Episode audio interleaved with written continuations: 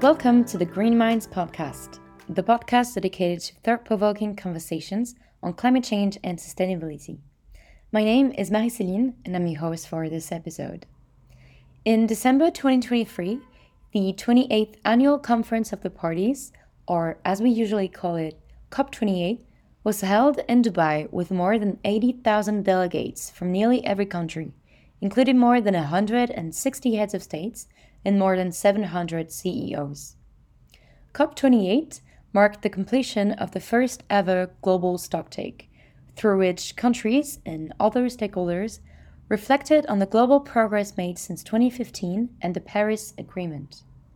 Although COP28 saw more than $80 billion worth of climate finance commitments, the stocktake highlighted that these financial pledges were insufficient to meet the Paris Agreement objectives. According to the Climate Policy Initiative, which published in November a global landscape on climate finance, the annual climate finance needed ranges from 8.1 to 9 trillion of US dollars. Estimates of today's climate finance flows are around 1.3 trillion of US dollars. The financial sector, of course, has a massive responsibility in helping to facilitate and deploy such funding. A study from the consulting firm McKinsey on financial institutions suggests that commercial banks could provide up to 2.6 trillion per year for net zero investments. Today, we'll talk about the role of banks in transitioning to net zero economies, and I'm thrilled to be joined by Sarah Kemmitt.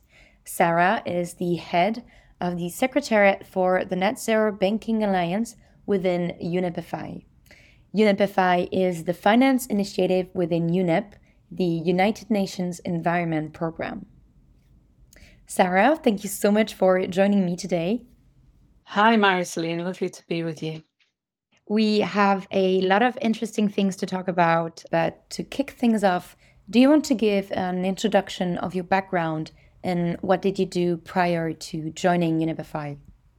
Yes, happy to. Um, I think sometimes it's good um, for your fellow students to hear about different career paths. So hopefully it's a little bit interesting. Um, so uh, my first degree was in environmental science um, back in the days when universities really were only just starting to offer degrees in environmental science. And after that, I worked in ecological conservation for a while, doing ancient woodland, lowland heath, and wetlands in, in East Anglia. Um, and then I did a master's in environmental forestry, um, PhD in soil science. And um, after that, five years of postdoc research. Um, but then I kind of made the, the difficult decision to leave the lab, stop doing the research, and moved to the British Library to help them with a strategy to deal with the digital transition and remain relevant for scientific researchers. After that, uh, I took quite an unexpected turn in my career and went and became a banking supervisor at what was then the Financial Services Authority and spent about 10 years with various roles at the FSA, the Prudential Regulation Authority, and the Bank of England. And over that time, managed to bring in my passion for the environment into my supervisory work and did more work on climate risk. So that was what I did before joining the UNEP-FI, and um, for the last three years I've been here. I initially came to work on the Principles for Responsible Banking's collective commitment for climate action, and also the Net Zero Asset Owner Alliance. Uh, but shortly after I arrived, we we um, realized that we needed to establish the Net Zero Banking Alliance. So, um, yeah, so it's been a, a journey all the way through to that. Thank you for that. It's interesting how uh, you, you've been working on one transition to the other. So, first digital transition and then more environmental um, transition. And it's also, you know, refreshing to hear as a student to hear like non-linear careers and how it's all about opportunities that come your way. So very refreshing to hear as a student. Um, following on that, do you have maybe any advice for my fellow students at Imperial College or anyone who wants to embark on a career related to sustainability and climate change action? Definitely. Um, I I think the lesson that I've learned through my career has really been uh, well, what I always advise young people is don't kind of torture yourself with the question of what do I want to be? Because I think really in life, even if you think you have a really clear idea of what you want to be, and many people don't, and I certainly never did, um, I think the path really only reveals itself once you start to take the first step. And even then, it only reveals itself one short stage at a time. So, you know, there are roles that you don't even know about um, and future roles that don't even exist at this this point in time. So my advice is really just to pick a sector or a role that interests you and then find out more about what you like and what you don't like about it and then absorb what you can from that vantage point that you couldn't see before. Um, so yeah, don't stress about it too much. Mm-hmm. Thank you for that advice. Um, comes in handy, especially because we are just entering the internship research season. So very useful, and I think it's important to remind ourselves what she just said. Um, I want to focus a little bit more on the last years of the career path that you just um, explained to us. So you've mentioned that you've been working on the Net Zero Banking Alliance for three years. So I guess we'll refer to it as NZBA through most part of the podcast. Can you explain to us what is NZBA and why do we need it? And maybe what happened with defense and kind of the whole structure around this. Happy to. Yes, the um the Net Zero Banking Alliance. I, I actually often call it NISBA for short, which is probably not the nicest way to say it. But um, the reason that NISBA came around really goes back to um, needing something for the banking sector that was specific to the banking sector that gave a degree of consistency and credibility to what a net zero pledge means for a bank.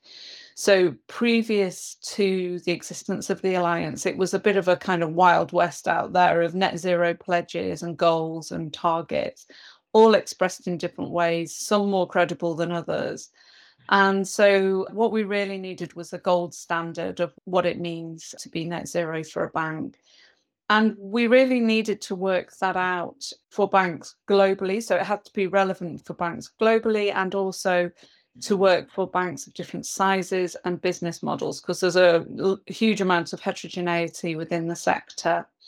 And it was really prompted by Mark Carney in his role as UN Special Envoy for Climate Finance um, when he was setting up the architecture of GFANZ ahead of the Glasgow COP in 2021.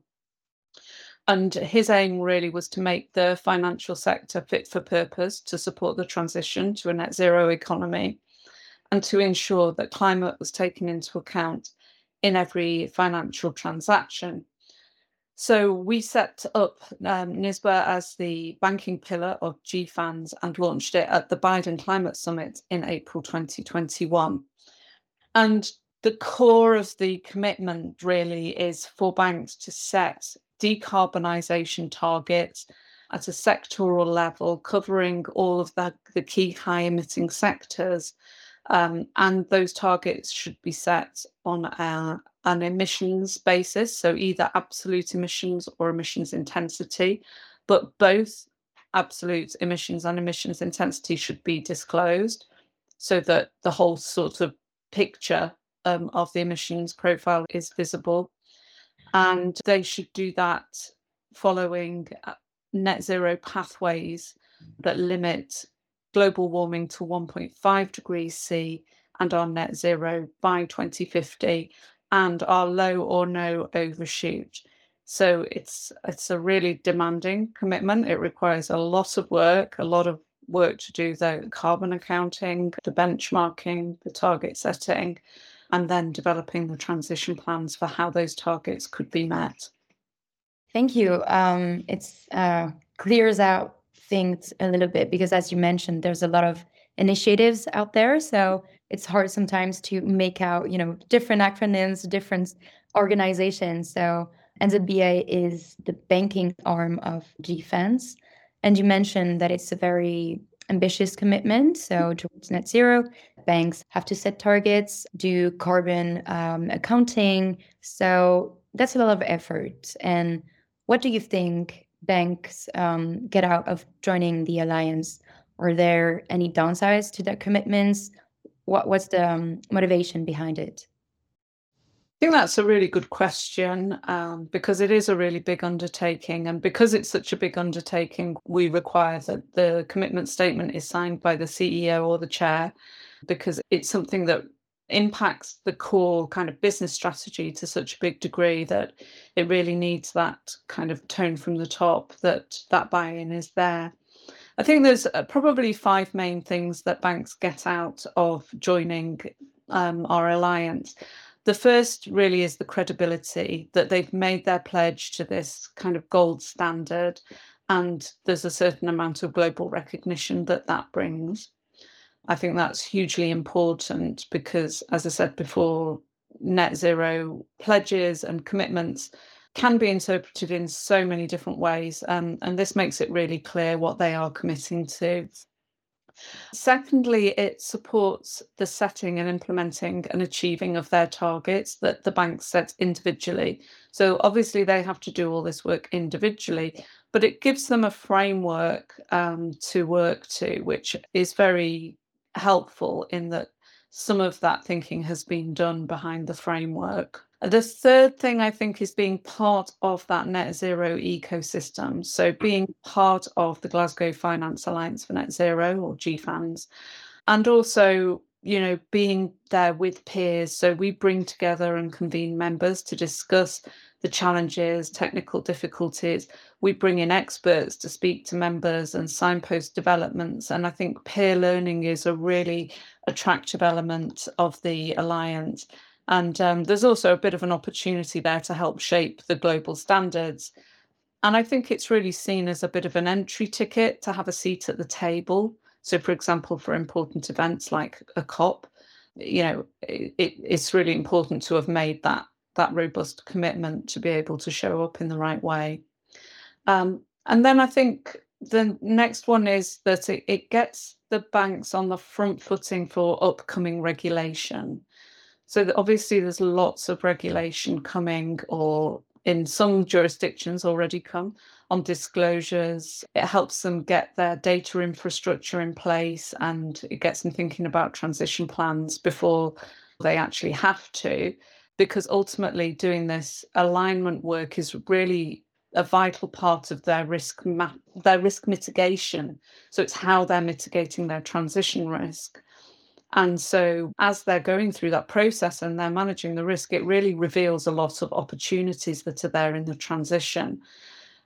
And then it, it can also really unlock finance. So, you know, investors increasingly have expectations around climate, and we can see that through various different investor frameworks that are coming out. And so, by meeting those investor expectations, they really can access uh, enhance and access uh, capital markets. And then I think lastly, um, it provides a bit of a voice for the global uh, banking industry on net zero. So it gives a route by which banks can highlight some of the interdependencies on other parts of the economy because banks can't you know take responsibility for the transition on their own and it gives a way to kind of highlight those interconnectedness and dependencies Super interesting. Thank you, Sarah, for that global picture. It's particularly interesting what you said about peer learning and how banks can learn from uh, each other, and that NSBA and NZBA is a community. Um, I want to take a closer look at what the community is doing and how is NSBA performing. I've read that you just published the first NZBA progress report. So, first of all, congratulations on reaching that milestone. I have several questions on this stock take that you did. First of all, can you explain briefly how the member banks have performed and what impact do you think the alliance has had on the banking landscape? Yeah, I think the Im- impact has come through two routes. One is the growth of the alliance, and the other is the targets that the banks are setting. So we launched in April 2021 with 43 members, which was brilliant and more than we had um, anticipated. And we've now got um, 141 banks that have committed to align their lending and investment portfolios to net zero by 2050 and align with 1.5 low no overshoot pathways. So I think that's huge, you know, and our members come from 45 countries. They have around 74 trillion US dollars of total assets, and that's about 40% of global banking assets. So the potential that is there to drive a really systemic shift in the economy is huge. And prior to the alliance, as far as we're aware, there were no sectoral net zero targets from banks that were 1.5 aligned. And we now have over 100 members have already set some net zero targets. Um, and all of the members are working towards having targets that cover more of their balance sheets. So we know banks have to start somewhere. You know, they can't set meaningful targets that cover all activities that they do straight away, but there is a general ethos of covering more and more over time as data gets better and methodologies get better. So I think that's, you know, a huge, huge impact. And I think we have to sometimes try and remember what a big shift that is in the space of less than three years. Mm-hmm. I can see that indeed NZBA has been growing very steadily and has gathered quite an impressive amount of banks. Um, so you mentioned 40% of global banking assets, which is absolutely huge. Um, and you also mentioned that NZBA is represented in 45 countries. So a follow-up question on that is how are different regions represented within the alliance? And how do you develop a framework that's ambitious enough so that aims for net zero while also attracting smaller banks or banks from developing economies that might not have the same regulation or same infrastructure environment to decarbonize their portfolio. How do you do that? Yeah, about a third of our members are from developing countries. And I think it's fair to say that they do have a much more difficult job. So they often have a much bigger challenge when it comes to data because oftentimes their jurisdictions don't have as much sort of regulation around emissions disclosure for their clients and for themselves. And they often have real difficulties getting consultants. And also, there's real issues around the granularity of scenarios that are available.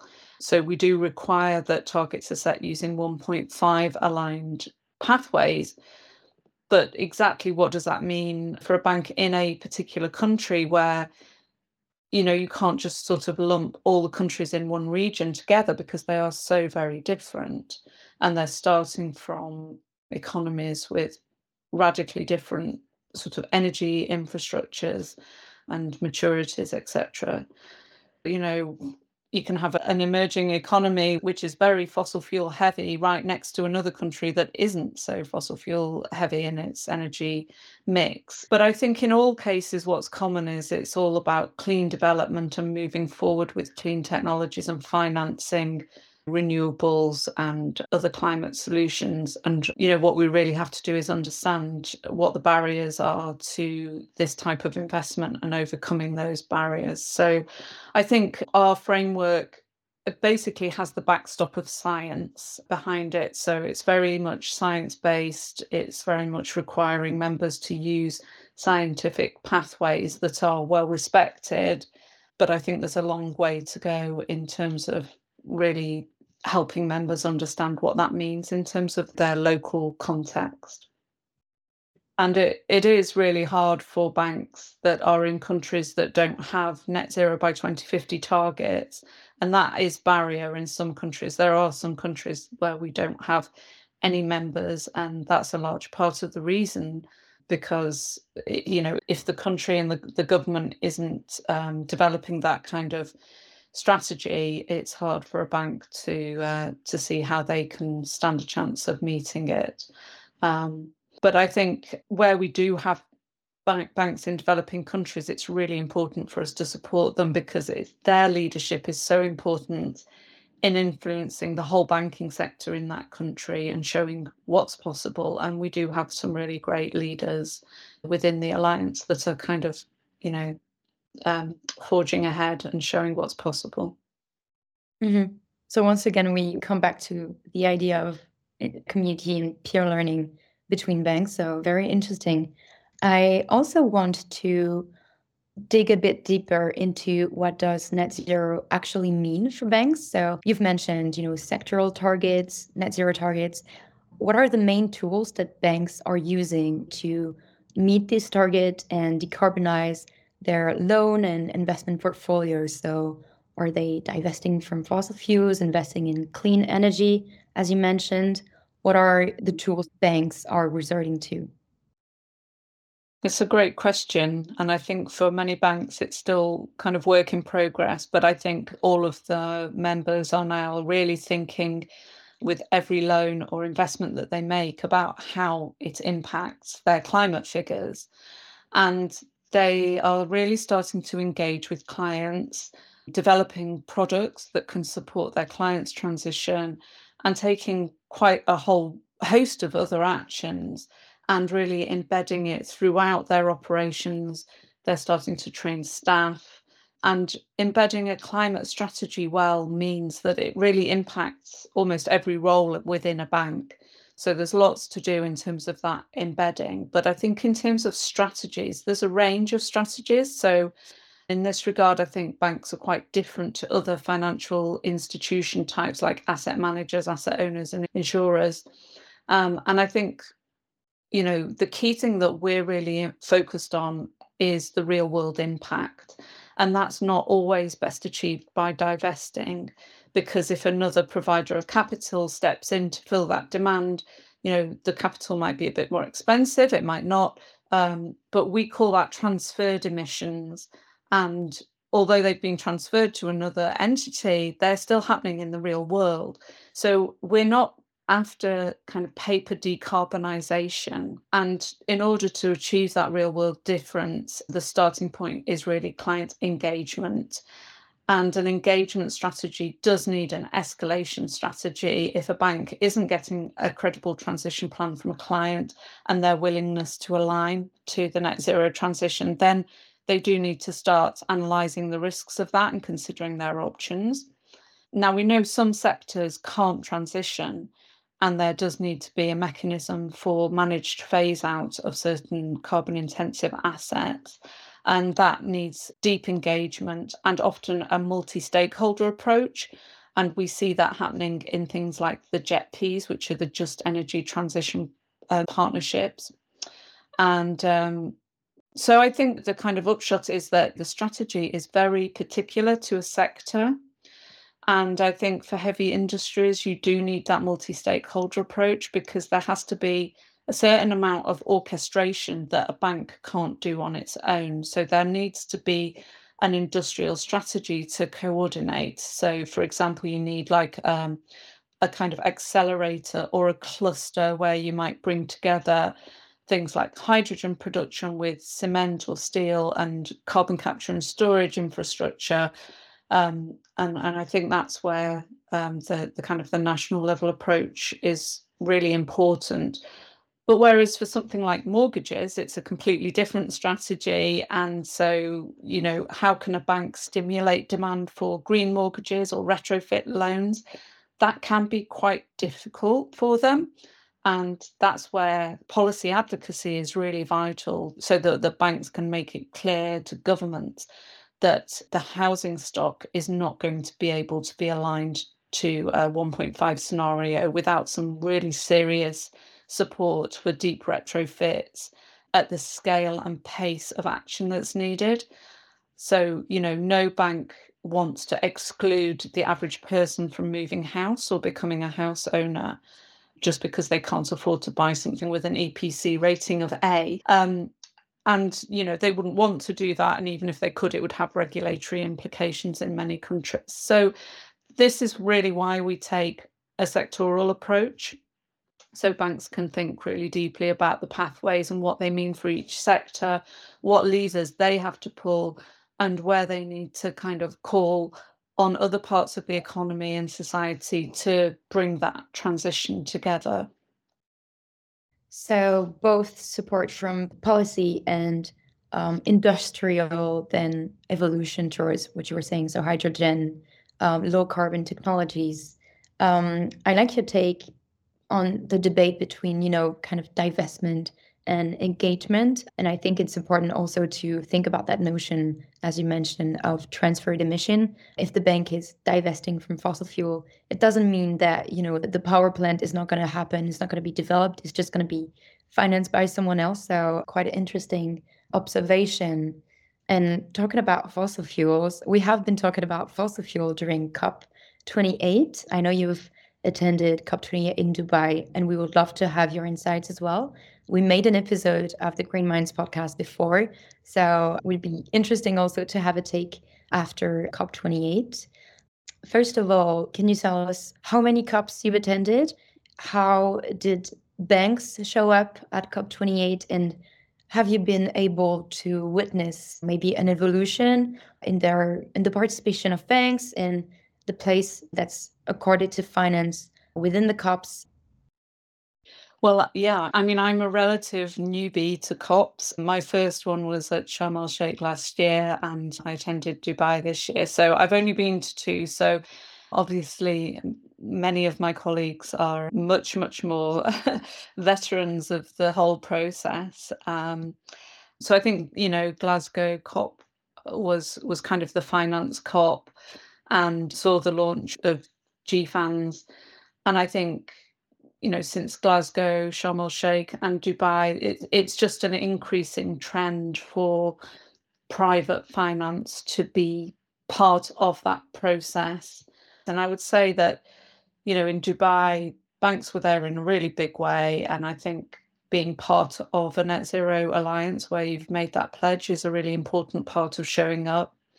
Um, some banks we saw there had really big teams and had really gone to a huge amount of effort to showcase what they're doing and to uh, convene really important stakeholders to progress on some of these interdependencies that I talked about earlier. And I think it really just shows the importance that banks are placing on climate change and how central it is to their business strategies, but also how central they are to the transition in you know, in the provision of capital to the real economy. And we certainly ran a lot of events and were involved with lots of partnerships. And it was really encouraging to see that I think this momentum from private finance really is growing. Um, and I think it's, you know, a very genuine interest. To follow up on that, so there's of course a growing focus on private finance, and the report of CPI that I was mentioning earlier found that private finance actually accounts for 49%, so half of um, climate finance investments in 2021 2022. So, absolutely um, important to climate finance development. So, as I explained briefly in the introduction, climate finance investments are under what they should be to reach net zero in 2050 uh, and limit global warming to 1.5 degrees. And COP28 also brought some discussions on setting a new collective quantified goal on climate finance that would probably be set around 2024 2025 to reflect really the scale and the urgency of climate action. So, how do you see the role of banks in reaching these global climate finance targets? That's a really great question. And as you said, you know, the role of private finance is so crucial because public finance just is not going to be sufficient to make this transition happen by a long way.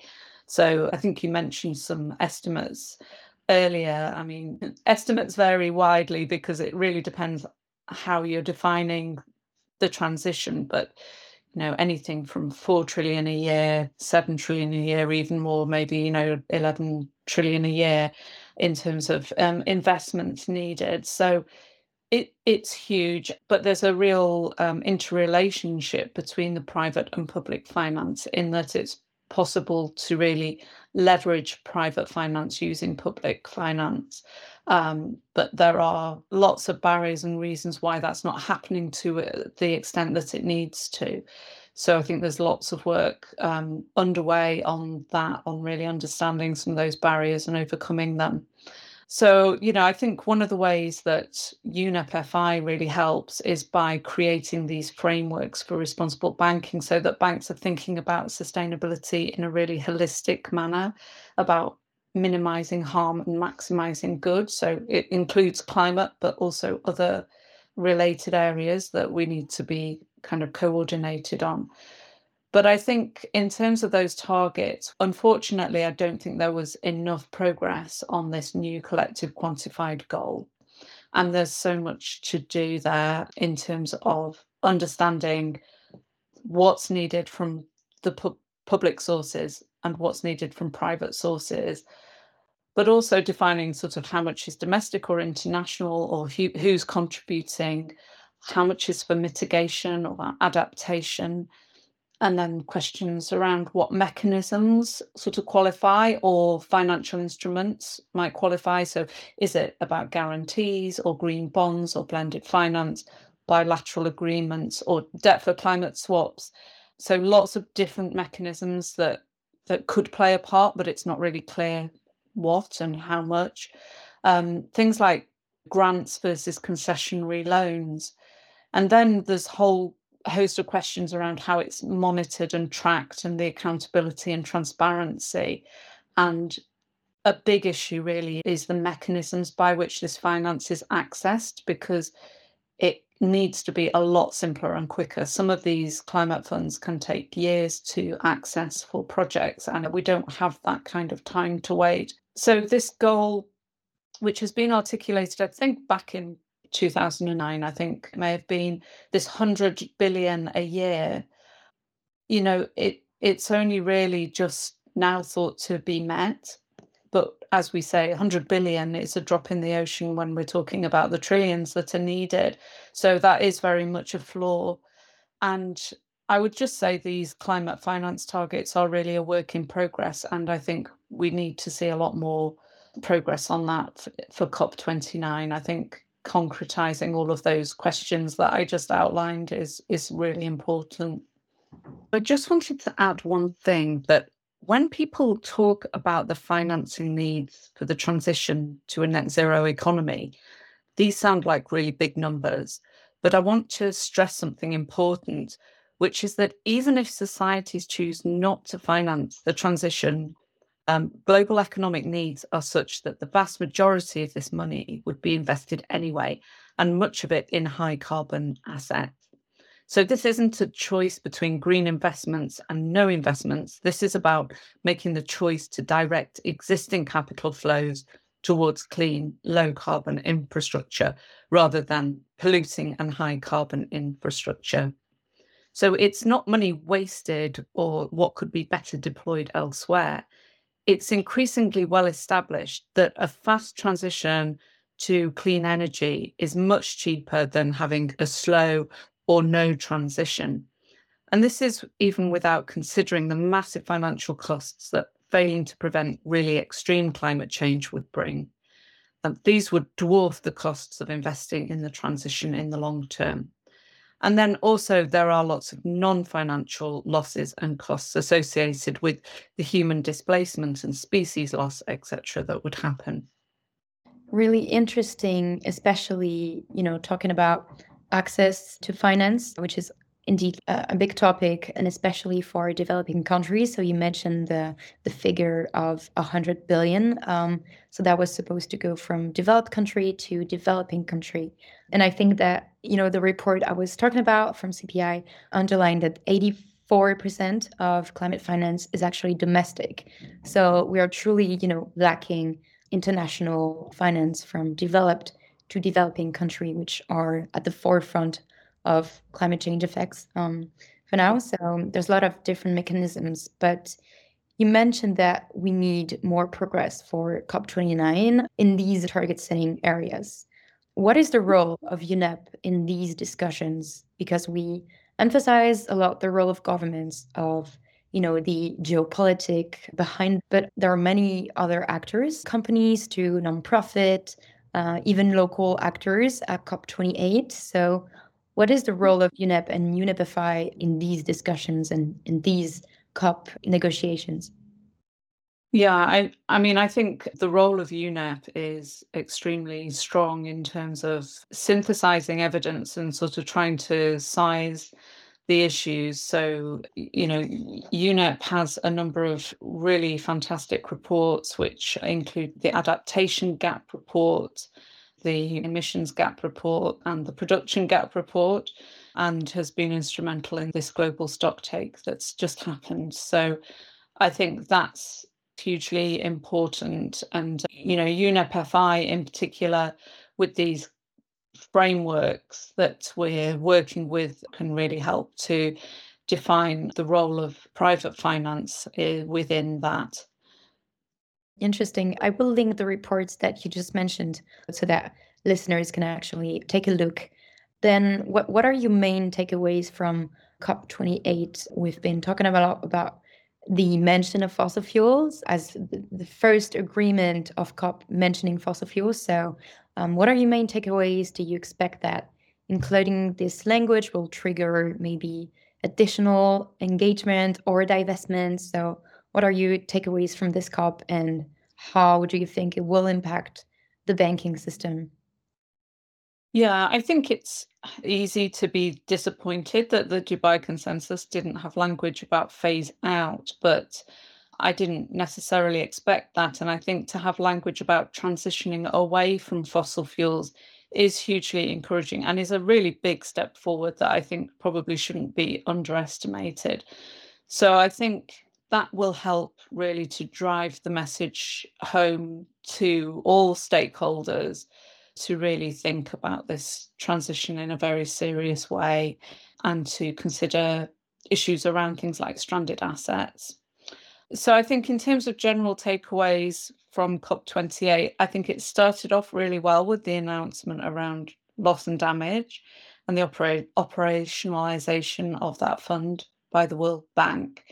And I mean, again, we know that the amounts pledged to that are hugely insufficient at the moment in terms of climate change induced losses. But I think just having that agreement in principle is a step forward, which happened at Sharm el Sheikh. And now that operationalization needs to happen at pace. And we need to scale up the volume of finance there. But yeah, very important kind of principle behind the formation of that fund.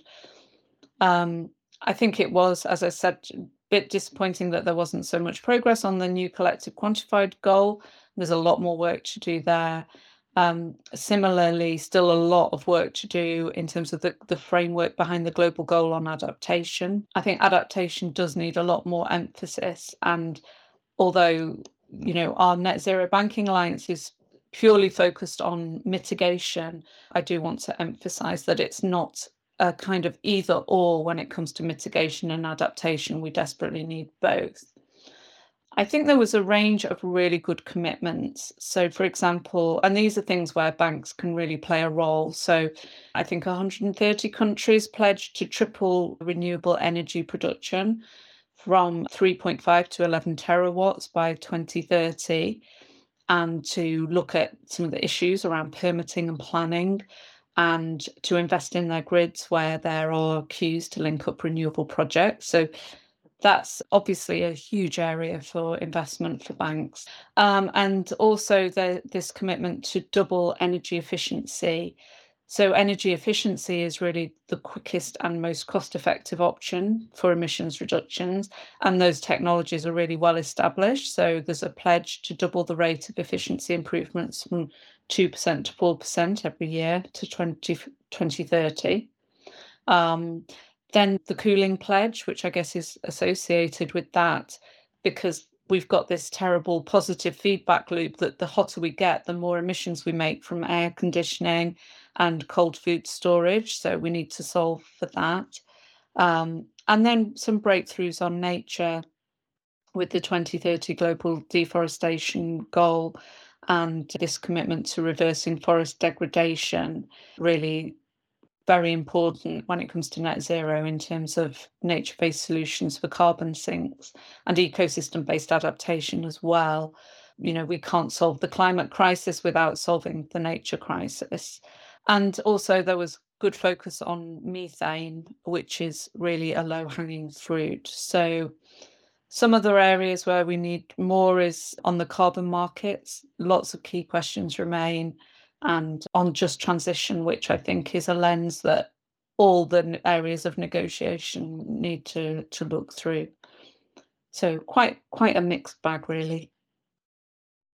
Lots of good news though that you mentioned. So um, I just noted a couple of them. So commitment on energy efficiency, renewables, the loss and damage fund pledges. So these are some good news that we need to also keep in mind. There are also a lot of things you mentioned that could foster more progress. So, among them, adaptation, which only represents today 9% of global climate finance, carbon markets, just transition. So, these are just a few notions that you mentioned, but what what do you see as coming trends for the year for 2024 because 2023 has been quite a special years especially with rising interest rates that triggered additional benefits for banks so that could be interesting.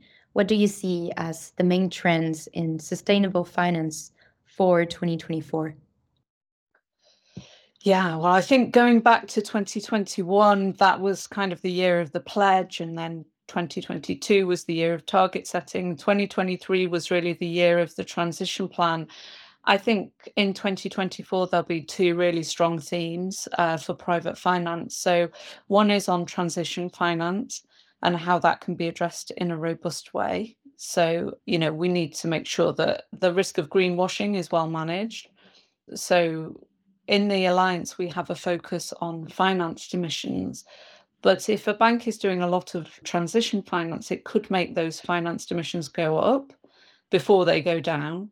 So there's lots of thinking at the moment about what kind of leading indicators can be used and how transition finance can be defined in a robust way so that we know it's not just um, an excuse for BAU financing, but it really is actually going to be making a difference.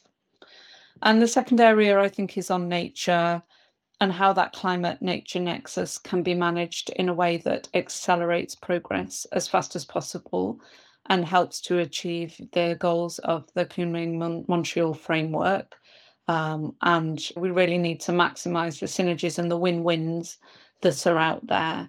Um, but on the other hand, we do need to make sure that like nature based solutions are done in an ecologically sensitive way because there are big mistakes that could be made in in efforts to roll out nature-based solutions really quickly.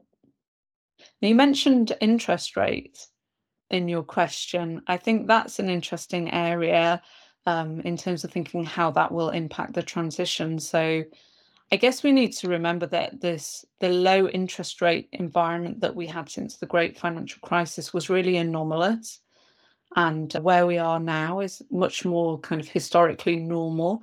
And I've no idea how long high interest rate environments are going to go on, but I think with these geopolitical pressures that we're seeing, um, it may draw out the need for higher interest rates. And whether we ever get back to that kind of very low interest rate environment that we saw between sort of 2008 and the end of 21 is anyone's guess, really. But I think generally speaking, banks have the capacity to be more profitable in a high interest rate environment. So that might give them more capacity to better resource the sustainability work, which you know is very resource intensive. Um, and also to consider things like concessionary rates for loans that are going to make a big difference in real world emissions. So there's potential there. But I think one issue really is that interest rates are high because of high inflation globally. And obviously, that's due to situation with the Ukraine war, the pandemic, geopolitics, and other ongoing issues like we're seeing now with um, security issues around shipping. And these are all pushing up prices. And because of that, this this cost of living crisis is really going to influence people's ability or willingness to pay to address the climate crisis. And so we really need to be thinking carefully about the policies that are coming in in terms of just transition and fairness and you know but we desperately need these policies to achieve these climate goals so i think it certainly makes it a lot more challenging but it's really important to bring everybody along on that transition um, and that does require a perception of fairness otherwise i think you know we won't see it happen Absolutely, especially coming from France, we've witnessed some severe backlash to transition policies which didn't take into account kind of the fairness component within implementing climate policies. So that, that's very true. Um, well, we've talked about a lot of things on which, you know, unstable geopolitics, inflation, cost of living crisis, those are not so, you know, cheerful prospects. But are you feeling optimistic um, about the climate crisis? Well, there's a question. um, I think, you know, when you look at these reports that come out from UNEP, um, things like the emissions gap report, the adaptation gap report, and the production gap report, they are really stark and depressing readings, and we are massively off track from where we need to be.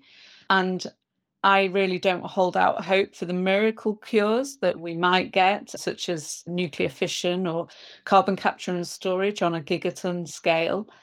But I mean, they would be lovely, but uh, we are not relying on those. And so we take very much a precautionary approach. And that's really important because we can't carry on with what we're doing now and think that we'll pull it back later when we have better technological solutions. We're already perilously close to quite a number of irreversible tipping points.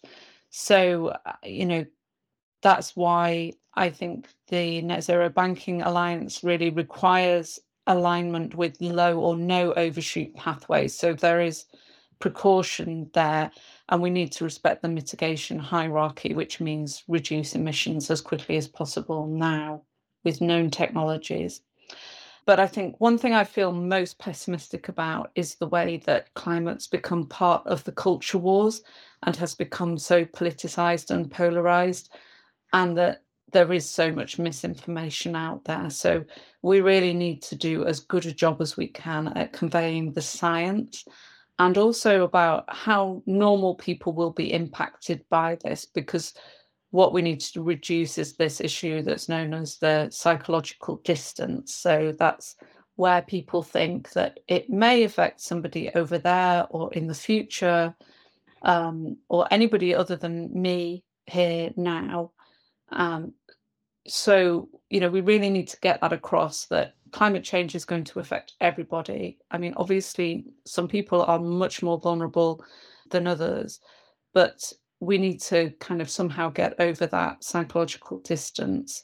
So I think, on balance, I'm probably more pessimistic than optimistic, but I wouldn't be able to get up every day and do the work that I do if I didn't have an element of optimism that humankind can kind of wake up and put the kind of effort into solving this this climate crisis that we do see with things like the pandemic or wars because we can pull pull it out of the bag when we need to. We've shown that and we do have the capability and we do have the capacity. It's just a matter of finding the will. I think that's a great way to conclude the podcast i agree that working in this sector, you do need a little bit of optimism and faith in humanity and our collective ability to solve issues. So, yeah, great response. Thank you very much, uh, Sarah. It's been a pleasure discussion with you and learning from your very rich experience. Thank you so much. Thanks, Marie-Céline. And to everyone listening, I hope you enjoyed this episode as much as I enjoyed exchanging with Sarah. If you'd like to hear more insights, more subjects, and more professionals, don't forget to subscribe to the Imperial Business Podcast. And if you have any suggestion or if you know the perfect guest for us to interview, please drop us a message at podcast.greenminds at gmail.com. Thank you very much for listening and see you soon.